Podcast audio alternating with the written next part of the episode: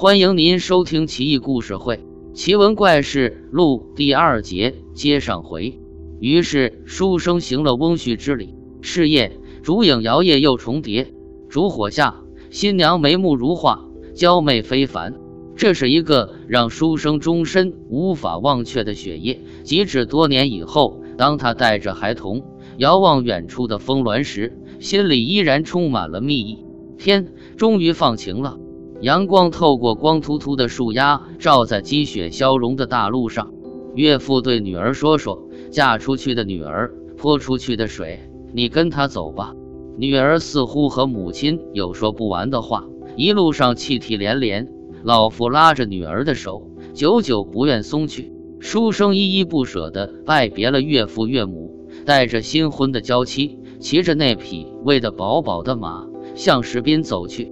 即便是个县尉，可书生依然穷得叮当响，就那么一点俸禄，尚不够妻子的脂粉钱，一年到头还得靠妻子支撑。多亏了妻子的勤俭持家、任劳任怨，妻子为他结交各路朋友，照顾了近邻，慰问了远亲，全家上下，乃至于端茶倒水的奴仆，没有一个不欢喜的，一切井然有序。人生得一妻如此。夫复何求？他喟然。妻子为他产下两个孩子，一男一女，多么和煦，多么温馨。那一天，书生闲来无事，写了一首诗给他的妻子看：“一官残梅福，三年愧梦光。此情何所欲？川上有鸳鸯。”诗中描绘了自己现实的舒适与满足。他终日为琐事所累，虽有吟讽，但是最终还是没有说出来。多年的操劳，他早已忘却了初见时自己的才情。如今岁月的小舟在流淌，自己也仿佛随着这叶小舟翩翩然不知所以了。不久，宣武发生兵变，最终朝廷以同王臣为宣武节度大使。经此大变，书生对仕途无力，决心回家隐居。回家的路上，路过嘉陵江，书生枕着草，蓝天白云。青山绿水，和风拂面，甚是惬意。妻子忽然说：“早些年你送我的那些诗，我早就和好了，一直以来没有给你看。今天遇到了这样美好的景物，思情此景，我念给你听吧。琴瑟情虽重，山林志自深。长忧时节变，辜负百年心。”念完了后，妻子仿佛很是伤感。书生说：“诗句倒是写得清丽脱俗。”如果你要是想念父母的话，那我们就去见一见吧。人生的爱恨情欲、悲欢离合，都是前生注定的。于是书生携妻前往岳丈家，经历了二十多天的颠簸，终于到达了妻子的家里。只看见草舍依旧，人却不见。书生和他妻子站在房前，妻子睹物思人，泣涕零如雨。在妻子的闺房内。看到了一件虎皮，积年未曾清理，上面爬满了厚厚的灰尘。妻子看到了虎皮，露出很惊喜的神情。哎呀，没想到这东西竟还在呢！于是把它披在身上，那虎皮仿佛量身定做一般，逐渐和书生的妻子融为一体。他竟然变成了虎，咆哮着冲出门。书生吓得两股战战，惊惧着回避。书生带着两个孩子，沿着老虎跑出的路去追寻，终于还是没有找到。深蓝的天空，金黄的圆月，下面是三只老虎。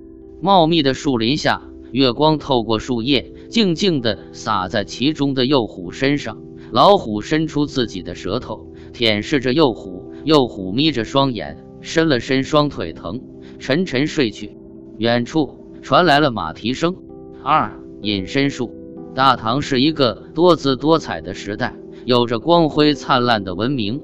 唐中宗晚年后，突厥汗国出兵攻打唐朝的北庭西部重要门户轮台，时任北庭都护的郭乾冠命令手下骁将张守珪出兵救援，在敌众我寡的形势之下，大获全胜，并生擒了突厥的大将帅谢金。张守珪生活的朝代。正处于大唐王朝的巅峰时期。下面我要讲的这个故事，就是发生在他镇守范阳的时候。潭州密云县另有个女儿，十七岁，长得是美貌绝伦，闻名乡里。可是很可惜的是，她病倒一年多了，期间多方求医无效，碰见了许多庸医，对其女儿动手动脚的。即使碰见过有医德，也是医术平平。县令就这么一个女儿，平时捧在手心都怕不小心摔着。女儿生病，县令自是愁苦。忽然有一天，县令听说密云县北山有一个修行了好几百年的道士，道行很高。据说有人曾经亲身见证过这个穿黄袍子的道士的神奇。县令非常高兴，沐浴戒斋。亲自前往山上去请，山上布满了荆棘，县令的衣袍都被刮破了，手臂上也布满了一条一条荆棘挂出的血迹。终于见到了这个道士，道士冠带巍峨，衣袂飘飘，看上去不像尘世中人。县令大喜，女儿有救了。道士给了县令一剂药方，县令如获至宝，下山的时候也不管一路的荆棘了。几乎是滚下去的，他不顾形象的跑到县衙，衙役大为惊奇，以为是个乞丐或疯子。待发现是他们的长官以后，便立即要求拿来衣物帮县令换上。县令哪顾得及，一把推开面前的小丽，往自己的内室走去。看着女儿憔悴的容颜，县令心痛不已。他急忙亲自将药煎好，一口一口将药吹凉。再试了温热之后，喂给了女儿。约莫盏茶功夫，他听见女儿嘤咛一声，看见女儿气色好了不少，他便想，真是奇药。按着这个药方给女儿吃了一段时间以后，女儿不仅病好了，而且比以前更加漂亮，也出落得更加水灵了。县令喜不自胜，忙请道士下山，赠予了一大笔财物。并且让道士在家留宿了一个多月，怪事就在这一个多月里发生了。县令的女儿每天晚上睡觉时，都感觉有人进来和她发生关系。起初她以为这是梦，可是那人压在身上的感觉很真实。每天晚上，她都在梦里面被压得透不过气，可是到了第二天早上却又好了。连续了好几个晚上。女孩子害羞，不敢把这个告诉父亲，只好告诉母亲。妇道人家也想不出什么办法，只得和丈夫商量。县令苦思良久，终于想出了让人把女儿的床放到自己隔壁。到了晚上以后，县令便带着夫人在旁边窥视。